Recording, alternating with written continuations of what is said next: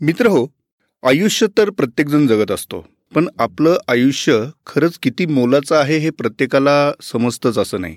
आणि ज्यांना ते समजतं त्यांचं आयुष्य आपसुकच फुलतं बहरतं आणि इतरांच्या आयुष्याला आकार देतं. आजचा दिवस उद्यावर ढकलणं म्हणजे जगणं नव्हे. रखरखीत आयुष्याला टवटवीत बनवणं म्हणजे खरं जगणं. आणि हे कुणाला साध्य होतं माहिती आहे ज्यांना आयुष्याचं नेमकं ध्येय सापडतं त्यांना.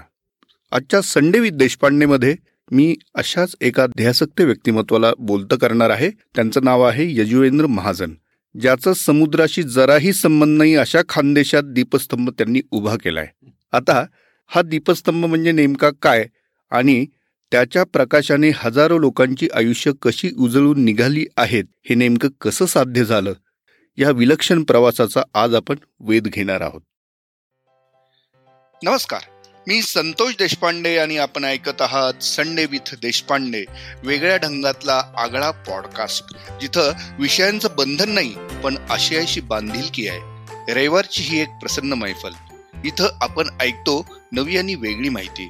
गमतीदार किस्से गप्पांमध्ये रंगत भरणारे खास गेस्ट कधी हसणारा कधी सिरियस करणारा पण तुम्हाला टेन्शन फ्री करण्यासाठी सर्व काही आहे या पॉडकास्टमध्ये आणि ऐका एक श्रवण सुख जे आहे या मैफलीत माझ्या.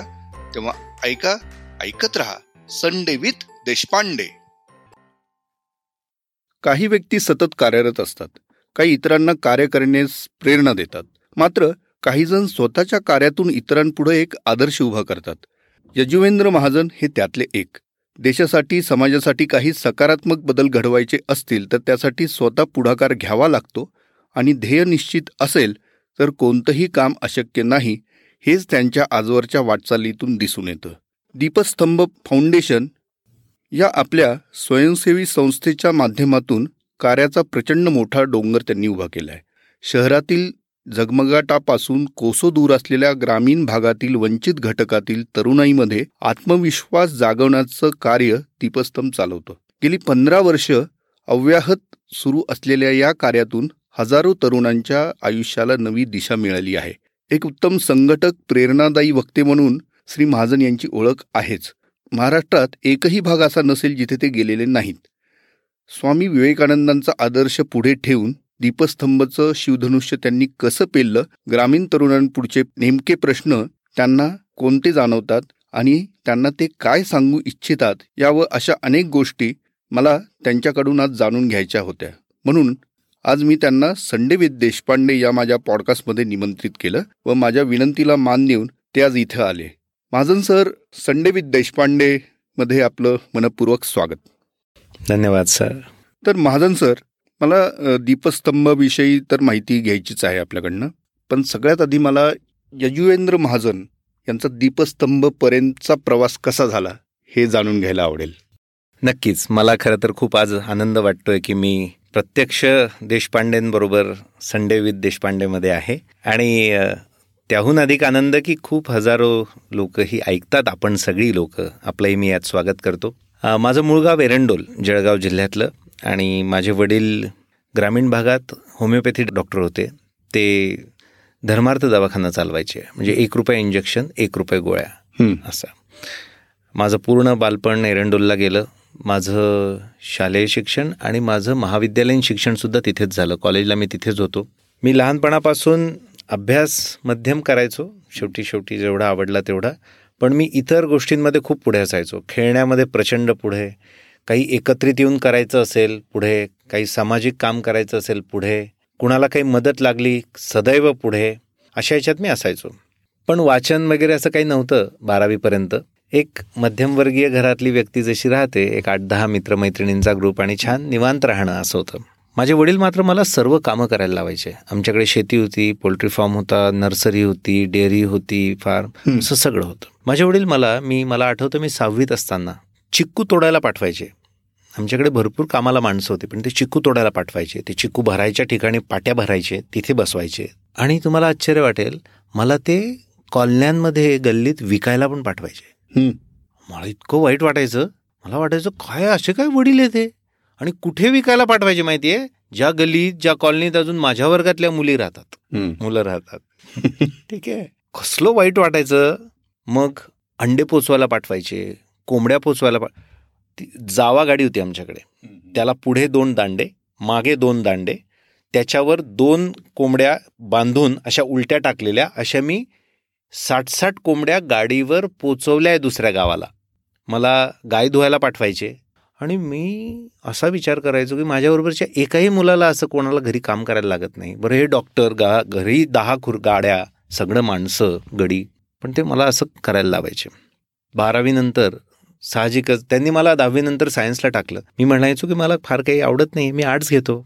मला आवडायचं आर्ट्स. इंग्रजी आवडायचं मराठी आवडायचं. ते म्हटले नाही नाही सायन्स घे.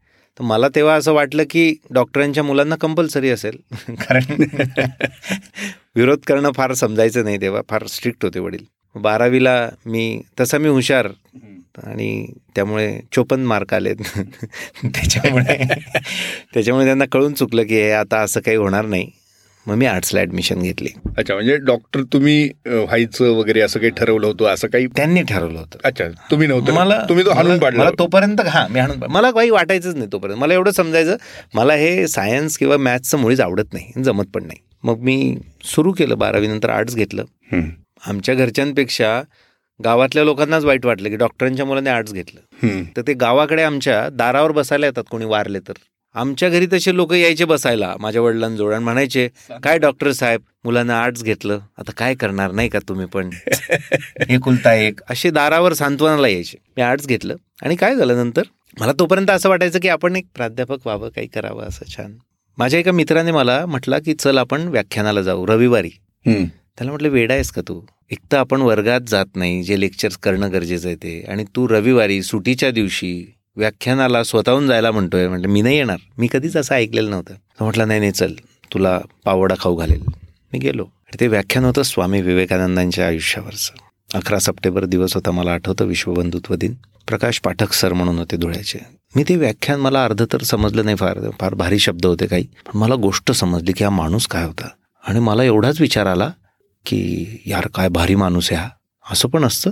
आणि मी विचार केला शे दीडशे वर्ष होऊन गेले हा माणूस जाऊन. अजून याची आठवण का करतात लोक? मग मला उत्कंठा वाढायला लागली. मग मी विवेकानंदांचं पुस्तक वाचलं हिंदू तेजा जागरे. सेवा साधना ही पुस्तकं वाचली. आणि मला वाटलं की क्या बात आहे. मग मला वाचनाची आवड लागली आणि व्याख्यानं ऐकण्याची आवड लागली. मग मी नेताजी वाचले मग मी गांधीजी वाचले मग मी विवेकानंदांची अजून पुस्तकं वाचलीत. व्याख्यानं ऐकायला लागलो शिवाजीराव भोसलेंची ऐकली अशी बरीच वाचायला लागलो. आणि मग जरा विचार माझी प्रक्रिया नीट झाली. वाटायला लागलं की काय जग काय समजायला लागलं. मग माझं ग्रॅज्युएशन सुरू असतानाच मी विद्यार्थ्यांना मदत करणं मी गॅदरिंग सेक्रेटरी झालो युनिव्हर्सिटी रिप्रेझेंटेटिव्ह झालो बॅडमिंटन स्टेट लेवल खेळलो गॅदरिंग केलं असं सगळं केलं. आणि हे करून मी पुन्हा विद्यापीठात पहिला आलो कारण माझ्या आवडीचा विषय होता. मला साहित्यात म्हणजे मराठीत इंग्रजी साहित्य मराठी साहित्य आवडायचं. माझ्या वडिलांनी नंतर मला पुण्याला पाठवलं शिकायला. का तर त्यांना वाटलं होतं की आता याने अधिकारी तरी व्हावं. आणि मी पुणे विद्यापीठात एम ए इंग्लिशसाठी ॲडमिशन घेतली. ज्ञानप्रबोधिनीमध्ये मी स्पर्धा परीक्षांसाठी शिकायला जायला लागलो. मुळात मला तोपर्यंत सांस्कृतिक कार्यक्रमांचं आयोजन करणं व्याख्यानांचं आयोजन करणं त्यामुळे स्टेज डेअरिंग वाढलं होतं. मी शिकवायला पण लागलो होतो. अधूनमधून कुठे काही बोलायचं असलं. प्रबोधिनीत गेलो चारच महिने शिकलो आणि मी तिथेच शिकवायला लागलो. तोच विषय स्पर्धा परीक्षा. कारण माझ्याकडे ते स्किल होतं. हे करता करता माझं एम ए इंग्लिश झालं. त्या दरम्यान माझे वडील वारले अचानक गेले हार्ट अटॅकने आणि तो खूप मोठा धक्का होता.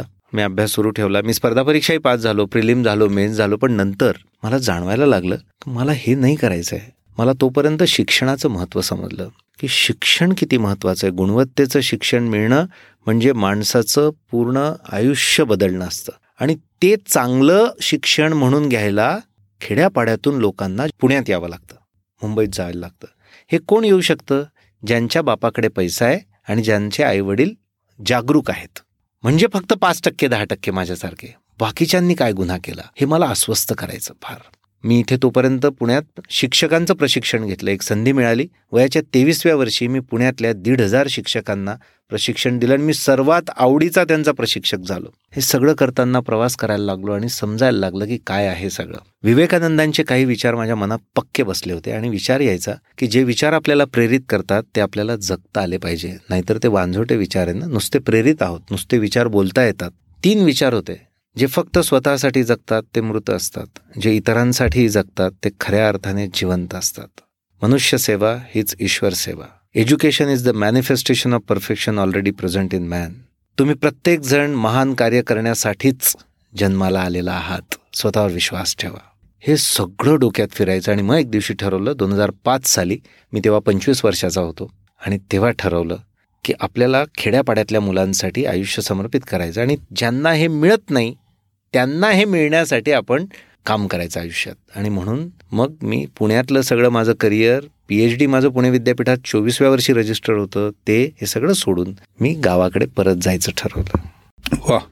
नाही हे खरोखर थक्क करणारा प्रवास आहे. थक्क करणारा या अर्थाने की जो शिरस्त आहे आपल्याकडे डॉक्टरांच्या मुलांनी डॉक्टर होणं वकिलाच्या मुलांनी वकील होऊन त्यांच्या त्यांचं दप्तर पुढं चालवणं. तो शिरस्ता पहिला म्हणजे एकतर तुम्ही मोडलात. दुसरं असं की आपली आवड कशी जोपासली पाहिजे. आणि त्याआधी ती आवड कशी किंवा एखाद्या विषयात गोडी कशी निर्माण व्हावी त्याचा तुम्ही रसरशीत अनुभव आधी घेतला.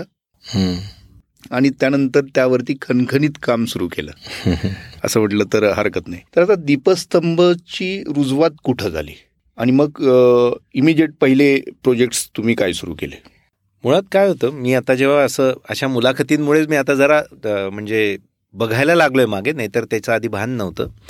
मला शाळा कॉलेजपासूनच ना कोणाचं नुकसान होत असलं कोणी दुःखात असलं ना मला बघवत नाही. आणि मी पहिल्यांदा काय करतो तर पहिल्यांदा मी कोणी बोलो अथवा न बोलो मी त्याच्यासाठी धावून जाणार. आणि ते खूप नैसर्गिक आहे त्यासाठी मला काही करायला लागत नाही. आणि त्यात मला छान वाटतं हे पहिलं महत्त्वाचा मुद्दा. दुसरं मला ते शिक्षणाचं महत्त्व जाणवलं. शिक्षण नाही गुणवत्तेचं म्हणजे, आणि गुणवत्तेचं शिक्षण म्हणजे प्रोफेशनल करिअर आणि त्याच्यातून चांगले मार्क्स आणि चांगली नोकरी असं नाही.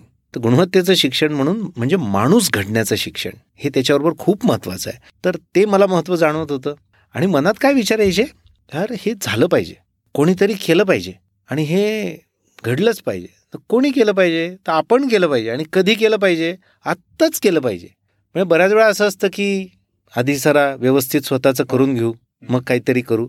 पण मला मुळात आधीपासून असा स्वभाव आहे की मला एखादी जर गोष्ट समजली आणि ती करण्याची इच्छा माझ्या मनात आहे स्किल्स माझ्याकडे आहेत मला वाटतं की आपण केलं पाहिजे ना आत्ताच केलं पाहिजे नंतर कोणी बघितलंय सगळं.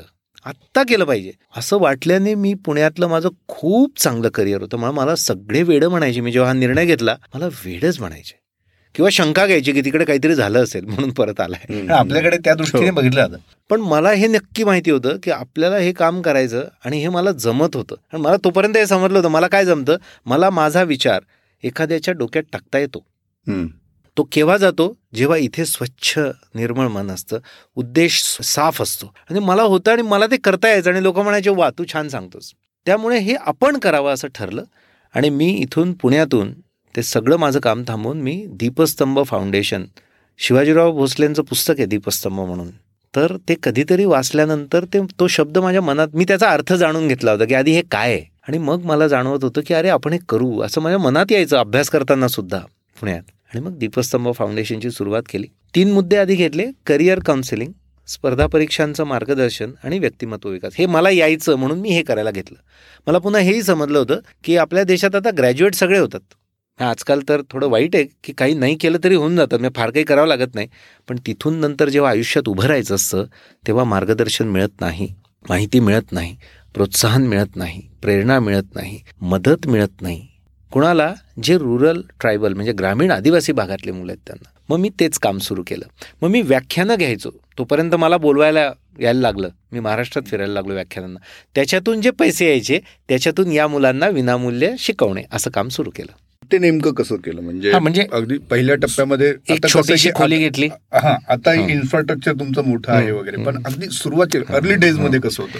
एक छोटीशी खोली घेतली. तिथेच एक सर होते त्यांचे क्लास होते पांडे सर म्हणून. ते माझे मला त्यांनी शिकवलं होतं. मग त्यांच्याच याच्यामध्ये एक जागा घेतली. मी एक व्याख्यान घेतलं गावाला. पेपरला जाहिरात दिली एक तीन हजार रुपयाची. तेही मित्राकडून घेतले. की असं असं एक व्याख्यान देणार स्पर्धा परीक्षा आणि याचं आणि यावं. तर जवळपास दोनशे मुलं आली दीड दोनशे काहीतरी. आणि माझ्या व्याख्यानानंतर त्याच्यातली एक काय बावीस पंचवीस मुलं असतील ती तात्काळ मला भेटली. ते म्हटले हे काय आहे? आम्हाला माहीत नाही जास्त स्पर्धा परीक्षा पण तुमच्याबरोबर आम्हाला हे करायचं. आणि त्या मुलांनी हजार हजार रुपये भरलेत. त्याच्यात काही मुलं होती फार गरीब होती. ते म्हटलं काही भरू नकोस तू. संस्थेची थीम अशी ठेवली अत्यंत कमी शुल्क ज्यांना भरता आलं त्यांनी भरायचं ज्यांना नाही भरता आलं त्यांनी नाही भरायचं. एकदम सोपं. तिथून काम सुरू झालं. मग ते पूर्ण नव्हे होतं ना पैसे. मग माझे व्याख्यानांचे पैसे यायला लागले. ते टाकणं त्या मुलांना शिकवणं असं ते सगळं सुरू झालं. मग करिअर काउन्सिलिंग व्याख्यानं घेणं व्यक्तिमत्व मुलांना सांगणं खेड्यापाड्यात मी इतके खेडे मी अडीच हजार गावांचं पाणी प्यालेलं आहे. असा सगळा तो प्रवास सुरू झाला. स्पर्धा परीक्षांना जास्त मागणी आली कारण आपल्याकडे सरकारी नोकरी हवी असते. आणि जिथे कमतरता असते ना तिथे मागणी खूप येते. खेड्यात हे नव्हतंच महाराष्ट्रात वातावरण ठेवा. पहिल्यांदा पुण्यानंतर प्रयोग जर झाला असेल तर जळगावला आम्ही हा केला. मग माझे मित्र माझे विद्यार्थी जे अधिकारी होत होते मित्र ते सगळे मदतीला यायला लागले. आणि हे काम तिथे रुजायला लागलं. त्यानंतर मला प्रवासात हे जाणवलं. मला हे एक अजून चांगलं जाणवलं की तुम्ही प्रवास केला पाहिजे. प्रवास केला की माणूस शहाणा होतो. अर्थात शहाणा होण्यासाठीचा प्रवास केला पाहिजे. फक्त नुसते फिरलो तर त्याचा फार उपयोग नाही. मला हे जाणवलं की काही मुलं मुली इतके गरीब आहेत की त्यांना हे फ्री गायडन्स घ्यायला यायला जायला सुद्धा पैसे नाहीत. खायला पैसे नाहीत. एक मुलगी होती डिस्टिंक्शन बी एस सीला आणि वडील वारलेले. आईला किडनीचा आजार ती मजुरी करते घरात म्हातारी आजारी आई आजी तर कोणीच काम करायला नाही म्हणून ती शेतावर जात होती. का तर काय करणार काय? तिथून मला जाणवलं की आपण निवासी प्रशिक्षण दिलं पाहिजे. पण आता पैसे माझ्याकडे पण नाही. माझं लग्न ठरलं होतं नुकतंच. मग मी घरात सगळ्यांना आणि माझ्या पत्नीकडच्या सगळ्यांना असं थोडं समजवलं की आपण ना रजिस्टर लग्न करूयात. ज्यांची पोटं मुळातच तुडुंब भरली आहे त्यांना पुन्हा पुन्हा खाऊ घालण्यात मला फार काही इंटरेस्ट वाटत नाही. आपण रजिस्टर लग्न करूयात. आमचा परिवार त्याचा खूप मोठा आहे. आणि त्याच्यातून जे पैसे वाचले त्याच्यातून लग्नाच्याच दिवशी संध्याकाळी मी दहा मुलं दत्तक घेतली. म्हणजे काय केलं? त्यांना राहणं खाणं शिक्षण प्रशिक्षण सगळं फ्री. आणि पुढच्या दीड वर्षात ही दहाच्या दहा मुलं class one class two officer झाले. वा. तिथे मला हे जाणवलं की हे भारी मॉड्यूल आहे. हं, हे असं झालं पाहिजे. मग मी कर्मवीर वाचले होते. माझ्यावर तो पगडा आहे कर्मवीरांचा. मग ठरवलं की आपण हे काम करायचं. महाराष्ट्रभरामध्ये ते सगळं पसरलं. तेव्हाच मी म्हटलं तर मग उत्तम कांबळे सर येऊन गेले होते. त्यांनी हे पेपरला टाकलं. शेकडो मुलांचे फोन एक एक स्टोरी मी माझं आयुष्यात अशा गोष्टी ऐकल्या नव्हत्या असे जीवन मला ऐकायला मिळाले. आणि ठरवलं की नाही आपण काम करूयात. पैसे कुठून येणार? ग्रामीण भागात डोनेशन मिळत नाही. आपल्याकडे लवकर कोणी विश्वास ठेवत नाही. आमचं तीन मजली घर होतं. माझ्या वडिलांचं वडिलोपार्जित घर. मी ठरलं की आपण घर विकूया. पैसे भरपूर येतील आणि त्याच्यातून ही मुलं शिकतील. त्याला थोडासा घरातून हे झालं की अरे बाबा असं काय करतोय? आधीच मी जरा असं काम सुरू केलं होतं. पण माझ्या आईने मला साथ दिली. ती म्हटली ठीक आहे तुला ते योग्य वाटतंय ना तू कर. मी असा विचार केला होता तेव्हा एक घर विकलं गेल्याने जर दोनशे घरं उभे राहणार असतील तर हा सौदा फायद्याचा आहे. आणि त्यात फक्त एकच गोष्ट करावी लागणार होती मला मी फक्त भाड्याच्या घरात राहायचं होतं. त्याच्याने काय प्रॉब्लेम येतो? मग आत्ता मी तुमच्याशी बोलतोय. तर मी भाड्याच्या घरात राहतो की स्वतःच्या घरात राहतो याचा काय संबंध आला? तर तो मी निर्णय तेव्हा घेतला आणि एकदम दीड दोन वर्षात दोनशे मुलं महाराष्ट्रातल्या कानाकोपऱ्यातली. विषयांची मुलं मुली देवदासींची मुली माझ्याकडे शिकायला आत्महत्या केलेले शेतकऱ्यांचे दारुडे वडील आई वारलेली असे सगळे मुलं आणि आपण ते निवडून अर्थात की कोणात करण्याची उमेद आहे आणि सगळ्यांचं नाही करू शकत आपण. निधी नाही तेवढा. यायला लागले. आणि असं ते काम सुरू झालं. मग पुन्हा प्रवास वाढले. अनुभव यायला लागलेत. पण हे जशी कामं सुरू झाली तशी एकटा तर माणूस या सगळ्या गोष्टी करू शकत नाही. त्यामुळे तुम्हालाही सहकार्यांची एक फळी उभा करावी लागली असेल. हे कसं शक्य झालं? आधी काही एक दोन मित्रांना सोबत घेतलं. सुरुवातीचे दोन वर्ष हे मुलांना शिकवायला जे लागतं त्याला एकही व्यक्ती तिकडे नव्हता. मी एकटा होतो. मी किती शिकवणार? कारण मला बाकीचंही करायचं होतं. माझे काही मित्र जे होते जे पुण्यातले होते काही इतर भागातले होते त्यांना गेस्ट फॅकल्टी म्हणून बोलायला लागलो मी. त्यामुळे क्वालिटीचं एज्युकेशन मिळायला लागलं आणि मुलं पास व्हायला लागली. मला आठवतं पहिल्या चारच वर्षात शंभर मुलं ग्रामीण आदिवासी भागातली अधिकारी. तर ते तसं केलं आणि मी ते करता करता मी काही लोकांना घडवायला सुरुवात केली.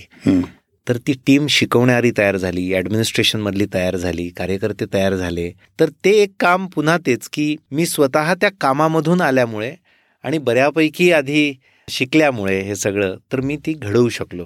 मग ती माणसं तयार होत गेली. माझे प्रवास ते सगळे वाढत गेले. फार मला विदारक सत्य समाज कसा आहे तो समजायला लागला. किती हाल होतात मुलामुलींचे. आणि मला कायम वाटतं की सामाजिक काम करावं तर शिक्षणात करावं असं माझं म्हणजे इतरही. कामांबद्दल मला. प्रचंड आदर आहे. पण सर्वोत्तम काम कोणतं? तर शिक्षण प्रशिक्षण. कारण त्याच्याने तुम्ही त्या माणसाला आत्मसन्मानाने स्वयंपूर्ण बनवतात. तो स्वतः पुढे जातो. तुम्ही आज एखाद्याला छत्री दिली तो थंडी वाजायला लागल्यावर तुम्हाला शोधत येईल म्हणेल मला स्वेटर द्या ना आता. बरोबर. आम्हाला मी गरीब आहे ना. तर माणसाची गरिबी नष्ट होणं आणि तो स्वतः इतका मोठा होणं की त्याने इतरांना मदत करणं हे शिक्षणातून होतं. अगदी खरं. म्हणून मग कामाचा व्याप वाढत गेला. पूर्ण महाराष्ट्रातली विद्यार्थी यायला लागले. ज्यांच्याकडे निधी पैसे होते ते पण यायला लागले. मग आम्ही काय ठरवलं? कमीत कमी शुल्कात ही रचना कारण अनेक शेतकरी आहे लहान शेतकरी आहे ते देऊ शकतात पण खूप फी नाही देऊ शकत.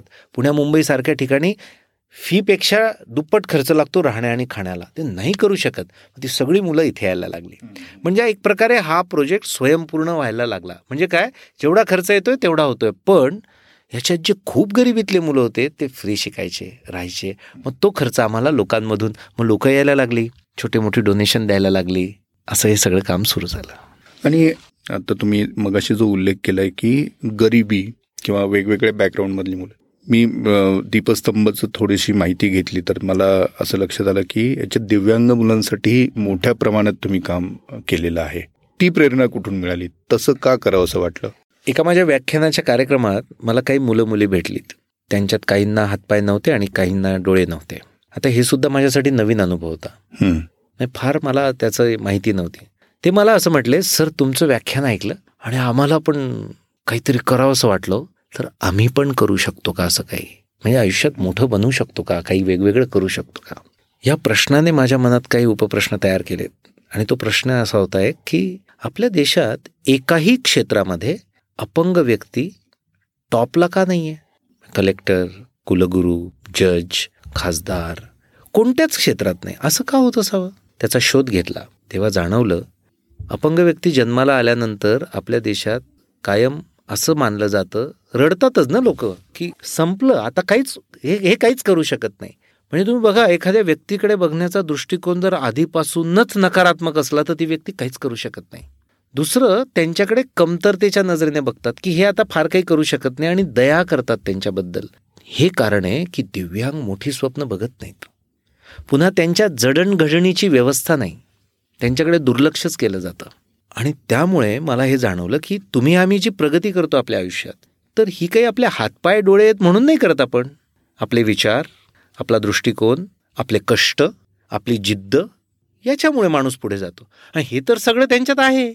आणि मग हे मी त्या मुलांना सांगण्यासाठी पुन्हा महाराष्ट्र दौरा केला आणि महाराष्ट्रभरात दिव्यांगांना प्रबोधन करायला लागलो. ती मुलं तयार झाली आणि ती म्हटली सर आम्हाला करायचं आहे मग अजून एक मोठी गोष्ट लक्षात आली की या मुलांना जर काही सायन्समध्ये शिकायचं आहे सोशल वर्कमध्ये मॅनेजमेंटमध्ये ॲडमिनिस्ट्रेशनमध्ये टेक्नॉलॉजीमध्ये काही करण्याची इच्छा झाली तर सबंध भारतामध्ये त्यासाठीचं कुठेही इन्फ्रास्ट्रक्चर नाही इकोसिस्टीम नाही. म्हणजे काय? स्टडी मटेरियल ॲक्सेसेबल नाही. त्यांना शिकवायला त्या प्रकारचा ह्युमन रिसोर्स नाही. ते कसं काय शिकतील? म्हणजे एखाद्या मुलाला स्टॅटिस्टिक शिकायचं आहे ब्लाइंड मुलाला. काय? कोण शिकवणार? कोणीच शिकवत नाही कारण हे शिकायला येत नाही आणि हे येत नाही ह्या कारणाने कोणी शिकवत नाही. मटेरियल ॲक्सेसिबल नाही मग आम्ही ते करायला घेतलं आणि मग ठरवलं. मुळात संकल्पना दीपस्तंभची होती ज्याला सर्वात जास्त गरज आहे त्याच्यापर्यंत आपण पोचू मग जाणवलं की ग्रामीण आदिवासी सोबत किंवा त्यापेक्षा अधिक गरज ही अपंगांना आहे. आणि मग त्यावर काम सुरू केलं. मनोबल नावाचा निवासी प्रकल्प हा एकत्रित आता सुरू केला. त्यामध्ये या आदिवासी ग्रामीण मुलांबरोबर यांनाही ठेवलं. काही मुकबधीर मुलं आहेत काही ब्लाइंड आहेत काही ऑर्थोपेडिक आहेत. मग त्यांच्यासाठी अमेरिकन काही टेक्नॉलॉजी सॉफ्टवेअर मागवले. लॅपटॉप कॉम्प्युटर्स अँड्रॉइड हे शिकवण्याचं ट्रेनिंग सुरू केलं. मग मटेरियल तसं ॲक्सेस केलं. त्यांना शिकवू शकतील अशा दमाची माणसं तयार केली. मग पुन्हा प्रश्न होता की पैसे कुठून येणार? कारण हे मागचेच करत करत आमचे नाकी नऊ यायचे कारण निधी जमाच होत नाही. ग्रामीण भागात असल्याने कोणी बघत नाही. बघितलं नाही तर काम समजत नाही. मग शेवटची एक गोष्ट राहिली होती ती म्हणजे आमची वडलोपार्जित शेती. ती दहा एकर शेती मी विकली. त्याच्यातून मनोबल उभं राहिलं. मग पुन्हा काय झालं? मला हे लक्षात आलं होतं जब तक लोक देखते नाही आहेत तब तक लोक साथ आते नाही आहे हां. हे मी असं जर केलं नसतं ना तर आत्ता जे काम आहे ते व्हायला अजून पंधरा वर्ष लागलं असतं नॅचरल प्रोसेसने बरोबर. मला तोपर्यंत थांबायचं नव्हतं. म्हातारं झाल्यानंतर स्वप्न पूर्ण होणं त्याला काही अर्थ नाही आहे मग हे असं सगळं बघितल्यावर मग लोक यायला लागले. ते डोनेट करायला लागलेत. पण त्याच्याहून जास्त स्पीडने काम वाढायला लागलं. कारण आम्हाला नंतर लक्षात आलं हे जे अपंग मुलं आहेत यांच्यातलं आमचं जे काम आहे ते अठरा वर्षाच्या वरचं. उच्च करिअरसाठी स्पर्धा परीक्षांसाठी आणि तेही निवासी अशा स्वरूपाचं हे भारतातलं पहिलं काम आहे. आणि हे आम्हाला कसं समजलं? बाहेरच्या राज्यातून मुलं यायला लागलीत. आणि मग आम्हाला समजलं की असं असं आहे. त्यामुळे खूप मुलं यायला लागली काम वाढायला लागले. म्हणजे देशभरात अशा प्रकारची अजूनही दुसरी कुठली व्यवस्था अस्तित्वात नाहीये. अजूनही नाही कुठेच नाही. म्हणून आपल्याकडे काश्मीरपासून तर तामिळनाडपर्यंत सगळ्या राज्यातली मुलं आता ऑनलाईन शिकतायत कारण हे सगळं असल्यामुळे सगळीकडून यायला लागलीत. चॅलेंजेस प्रचंड कारण आम्हालाच काही माहिती नाही. आधी आम्ही शिकणं ते शोधणं आणि मग त्याच्यावर प्रयोग करणं. सगळ्यात महत्वाचं होतं त्या मुलांची मानसिकता बदलवणं. अगदी बरोबर. तर. इथं तुम्ही काय वेगळे एफर्ट्स तुम्हाला काय घ्यावे लागले? आणि ते कसं साध्य झालं? बघा पहिल्यांदा तर घरातलं वातावरण काय असतं या मुलांना? बघा तुम्ही आम्ही आपल्या मुलांना काय सांगतो काय? बेटा पुढे जा. मोठं स्वप्न घाबरू नको. आणि मी आहे तुझ्यासोबत. काही अडचण आली तर. बरोबर? या मुलांना बरोबर उलट सांगितलं जातं. बघा तुम्हाला फार काही करता येणार नाही. काळजी घ्या पडाल धडाल. त्याच्यापेक्षा हे साधं काहीतरी करा. थोडक्यात काय? पोटा पाण्याला लागा. आपल्या पोरांना आपण पोटा पाण्याला नाही लावत. बरोबर? मग यांना पहिल्यांदा त्या मानसिकतेतून बाहेर काढणं. आणि दुसरं आहे आपण आपल्या मुलांना वेगवेगळे एक्सपोजर देतो. याला भेट त्याला भेट या कार्यक्रमाला चल यांचं ऐक. बरोबर? या शिबिराला जा. या मुलांसाठी असलं काहीच होत नाही.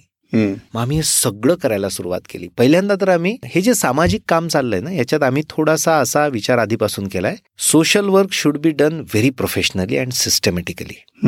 म्हणजे ते वंचितांचं साधारण काम आहे म्हणून साधं काहीतरी करत राहा हे असलं आम्ही काही करत नाही. बेस्ट क्वालिटीचंच प्रत्येक गोष्ट करतो. ठीक आहे? त्याचा इम्पॅक्ट होतो फार.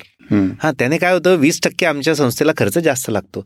जिथे आपण ऐंशी टक्के जमवतो जे तिथे वीस टक्क्याची काय गोष्ट आहे? उत्तम दर्जाचे काउन्सिलर्स उत्तम दर्जाचे ट्रेनर्स पर्सनॅलिटीचे आम्ही संस्थेशी जोडून घेतले. ते यांना ट्रेनिंग द्यायला लागले. त्या पूर्ण संस्थेमध्ये आम्ही वातावरण असं तयार केलं की जे प्रोत्साहन देणारं प्रेरणा देणारं प्रत्येक शब्द सांभाळून वापरणारं ठीक आहे त्यांचं ऐकणारं त्यांच्यासोबत वेळ घालवणं असं तयार केलं. याच्यातून हे मुलं घडायला लागलेत. माणूस घडतो असाच. तो जे ऐकतो बघतो वाचतो तसंच घडतो. ते वातावरण तयार केलं चांगल्या उत्तम दर्जाची माणसं जोडून घेतली त्यामुळे ही मुलं स्मार्ट व्हायला लागलीत आणि पुढे जायला आणि मला वाटतं अशी अनेक उदाहरणं आहेत तुमच्याकडे. आज अधिकारी पदावरती हो, की पोहोचलेली. आहेत. एक मुलगी असिस्टंट कमिशनर इन्कम टॅक्स झाली युपीएससी क्वालिफाय केलं. माझ्या चार मुली आत्ता युपीएससी परीक्षेची मेन्स त्यांनी परवाच दिली. वा. त्याच्यानंतर एक मुलगा आहे माझा त्याला दोन्ही पाय दोन्ही हात नाही. तो कोऑपरेटिव्ह ऑफिसर म्हणून नांदेडला जॉईन झाला. वा. एक माझा मुलगा डेप्टी मॅनेजर म्हणून आता एका बँकमध्ये जॉईन आहे. त्याला डोळे नाही आणि त्याला आईवडील पण नाहीत. ठीक आहे? माझी एक मुलगी तिला जन्मत एक हात आणि एकच पाय. ती एक पाय आणि एक हातात चप्पल घालते चालते. ती आदिवासी समाजाची पावरा कम्युनिटी आमच्याकडे असते. कशी तरी दहावी शिकली आणि पुन्हा तिची उंची तीन फूट आहे. हो. हां एवढ्या समस्या आहेत.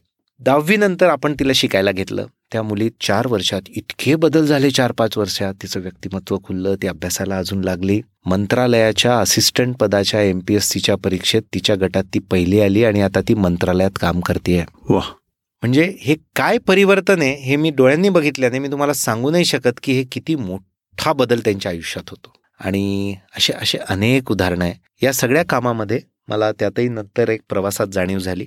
मुळात थीम काय होती की सर्वात गरजूपर्यंत पोचणं हम्म.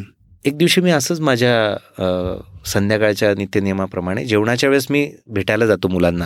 तर एका घरात मी गेलो भेटायला. तर त्याच्या बाहेरच्या ओट्यावर एक मुलगा बसलेला होता. खांदे पडलेले होते.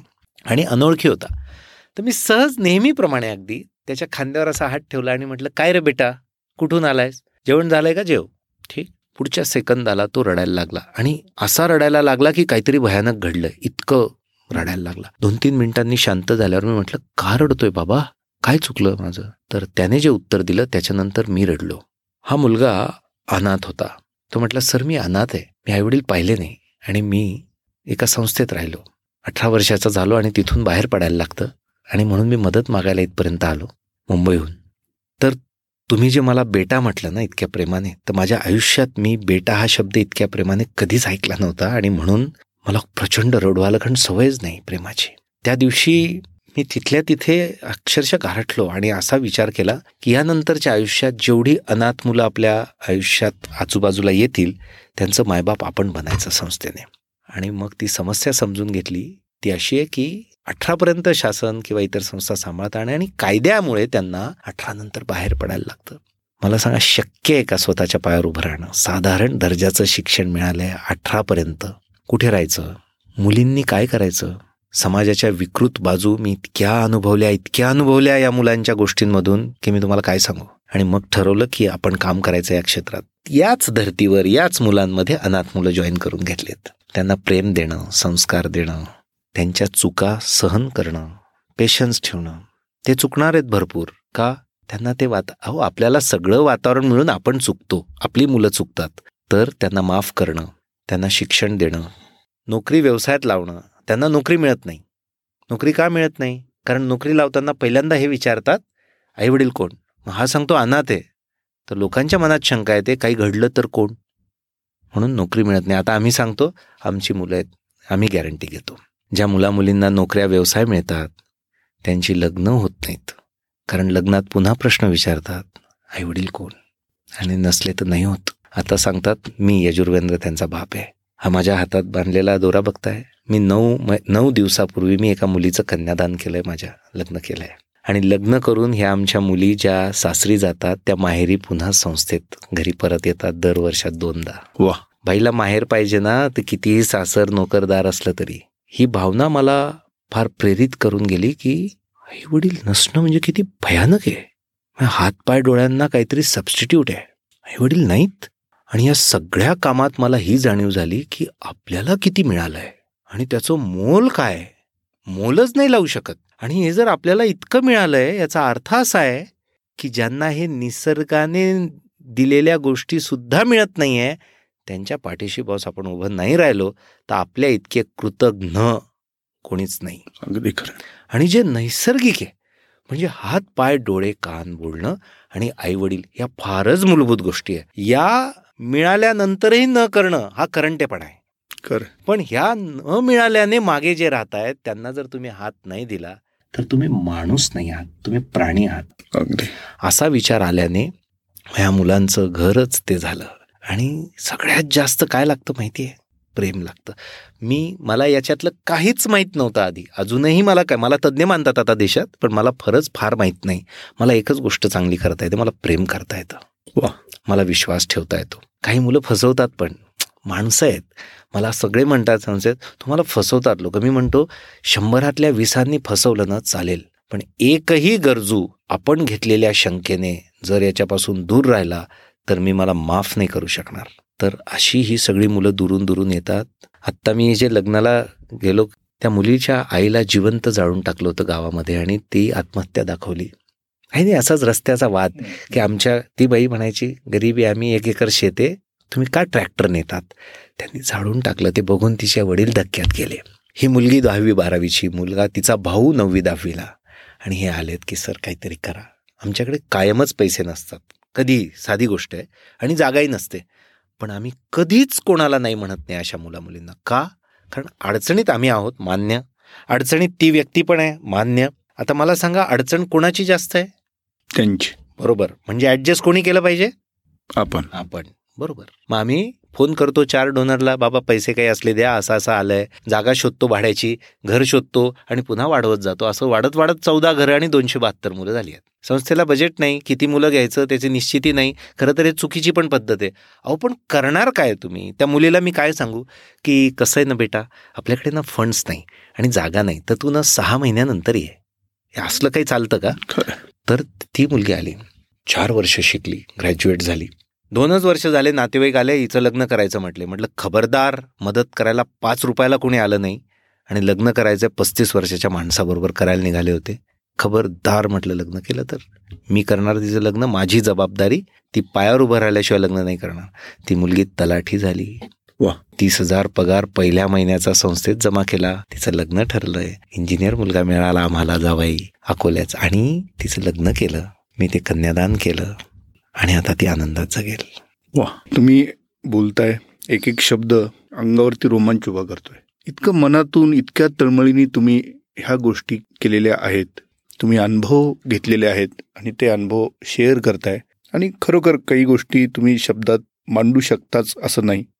म्हणजे एक दोन मिनटं मला ब्लँक झाल्यासारखं झालं.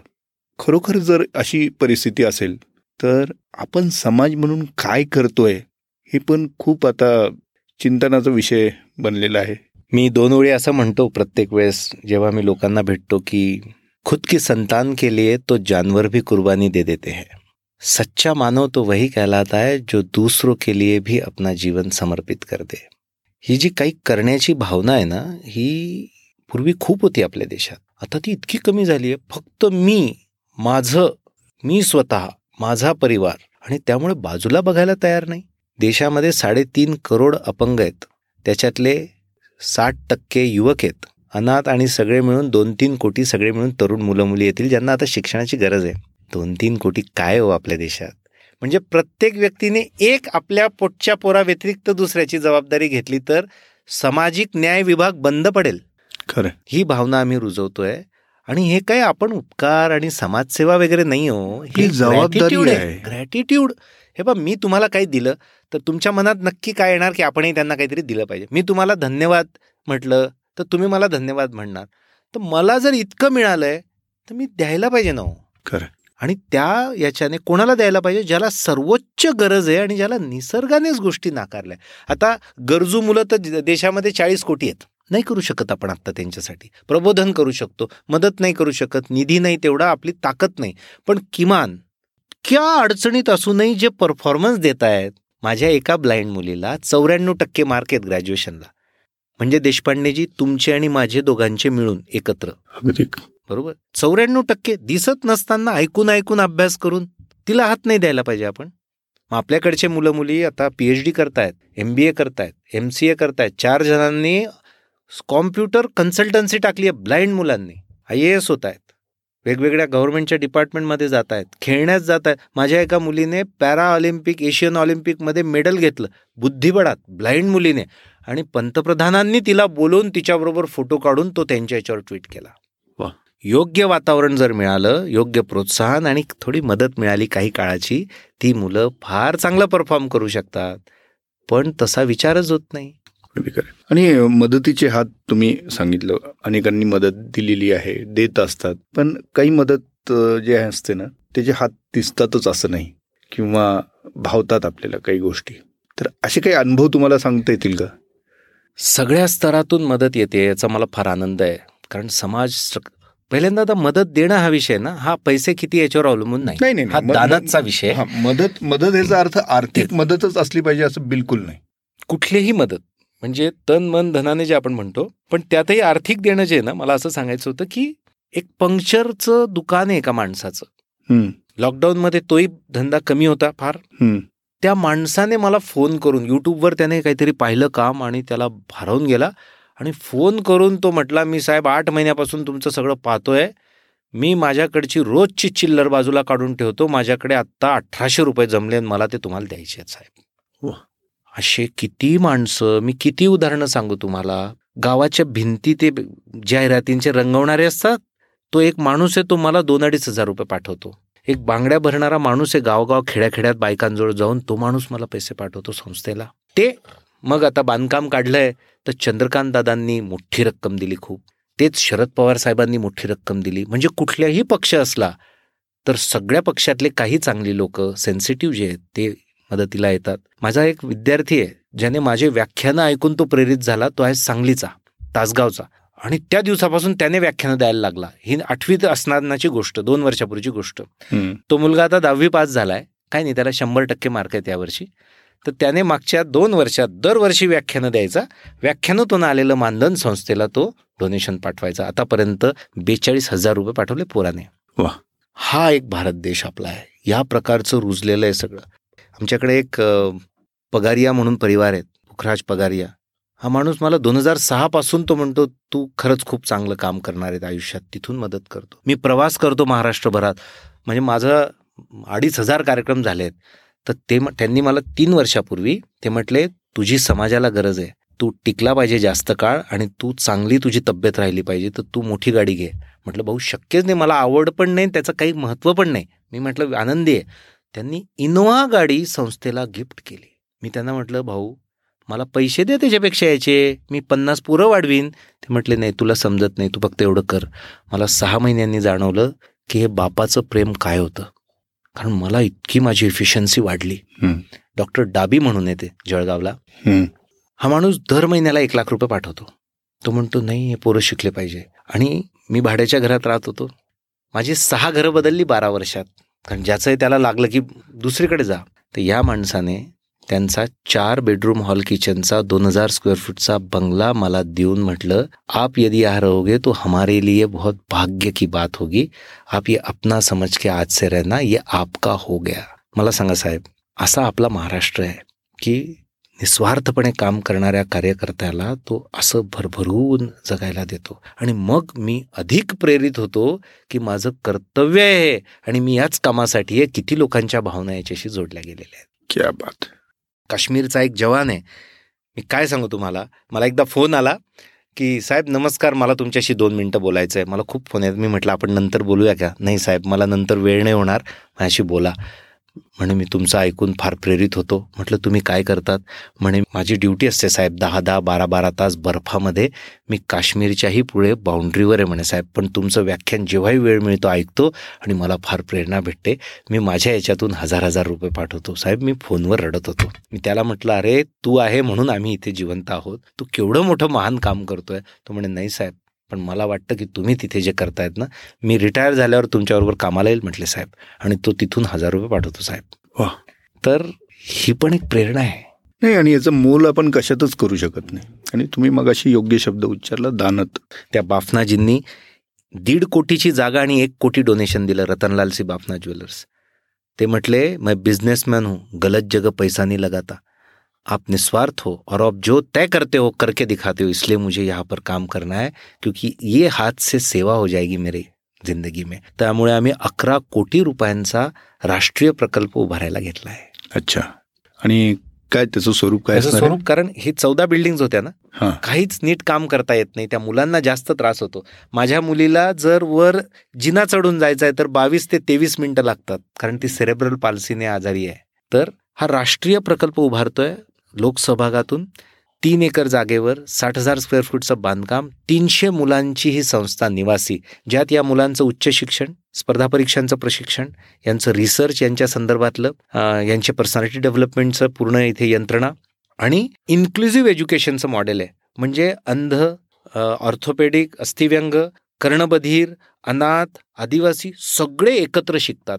त्या संदर्भातली टेक्नॉलॉजी सगळी इथे अवेलेबल असेल आणि भारतातले दरवर्षी तीनशे मुलं निवडले जातील अठरा वर्षाच्या वरचे आणि ते त्यांचं आयुष्य समृद्ध करतील अशा संस्थेचा पाया भरला जातोय. वा आणि काय प्रोजेक्शन आहे त्याचं? कधीपर्यंत? सप्टेंबर पर्यंत पूर्णत्वास येईल ऑक्टोबरमध्ये देशाचे राष्ट्रपती किंवा पंतप्रधान हजार एकवीसमध्ये त्याचं लोकार्पण करतील. जवळपास साठ टक्के काम झालंय. अजून एक साडेचार कोटीची आवश्यकता आहे. त्यासाठी सगळा प्रवास सुरू आहे.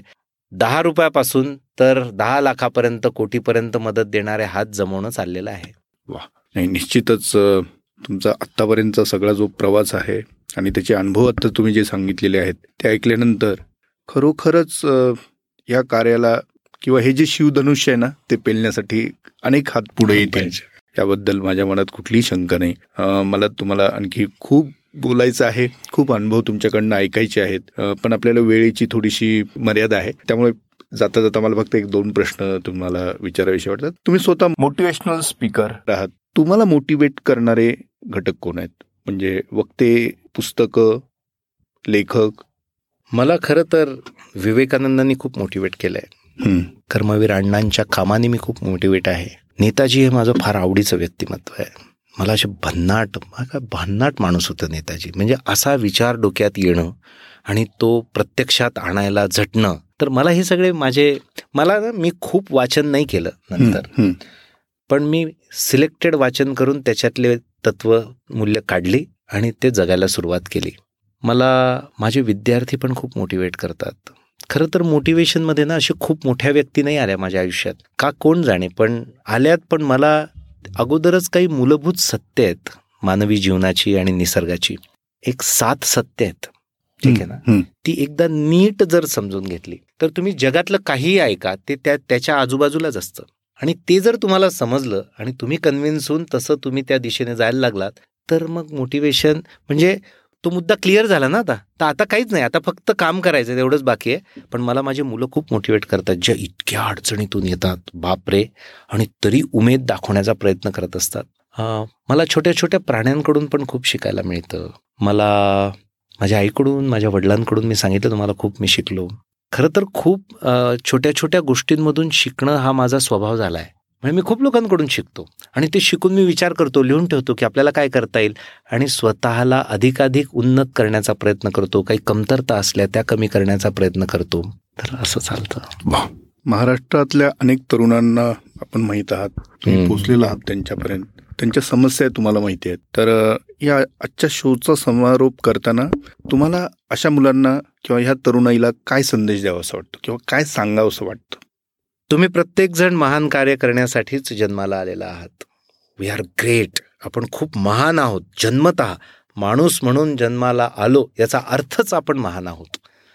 हे समजून घ्यायला पाहिजे आपण. स्वतःला कमी समजणं ही सगळ्यात मोठी समस्या आहे. ठीक? दुसरी समस्या आहे आपल्याकडे जे आपल्याला जीवन म्हणजेच जो आपल्याला वेळ मिळालेला आहे त्याचं महत्त्व समजून घ्या. हे ज्याने समजून घेतलं त्याचं जीवन समृद्ध होणार. तिसरी गोष्ट अशी आहे की फक्त पोटा पाण्यासाठी जगू नका. मी कायम सांगतोय की पोटा पाण्यासाठी हे प्राणी जगतात. तुम्ही बघा कुठल्याही प्राण्याच्या आयुष्याचं उद्दिष्ट काय असतं? आयुष्याचं तर नसतंच.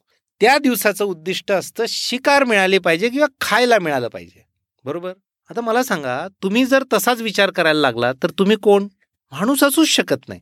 माणूस म्हणजे काय? जो विचार करतो जो स्वप्न बघतो जो स्वतःला घडवतो जो स्वतः कायम शिकत जातो. जो कायम स्वतः देण्याचा विचार करत राहतो तर आपल्याला माणूस बनायचं आहे हा आता तुम्ही उद्देश ठेवा. आणि हे हे आपलं मूलभूत ऍक्च्युली जगण्याचं सार आहे हे लक्षात ठेवा. तुम्ही पोटा पाण्यासाठी करू नका तुम्ही काहीतरी उत्तम करा. जे आवडेल ते उत्तम करा. तुमच्या मागे दुनिया फिरेल. पैसे तुम्हाला प्रॉब हे बघा पैसे महत्त्वाचे आहेत पण ते सर्वात महत्त्वाचे नाहीत.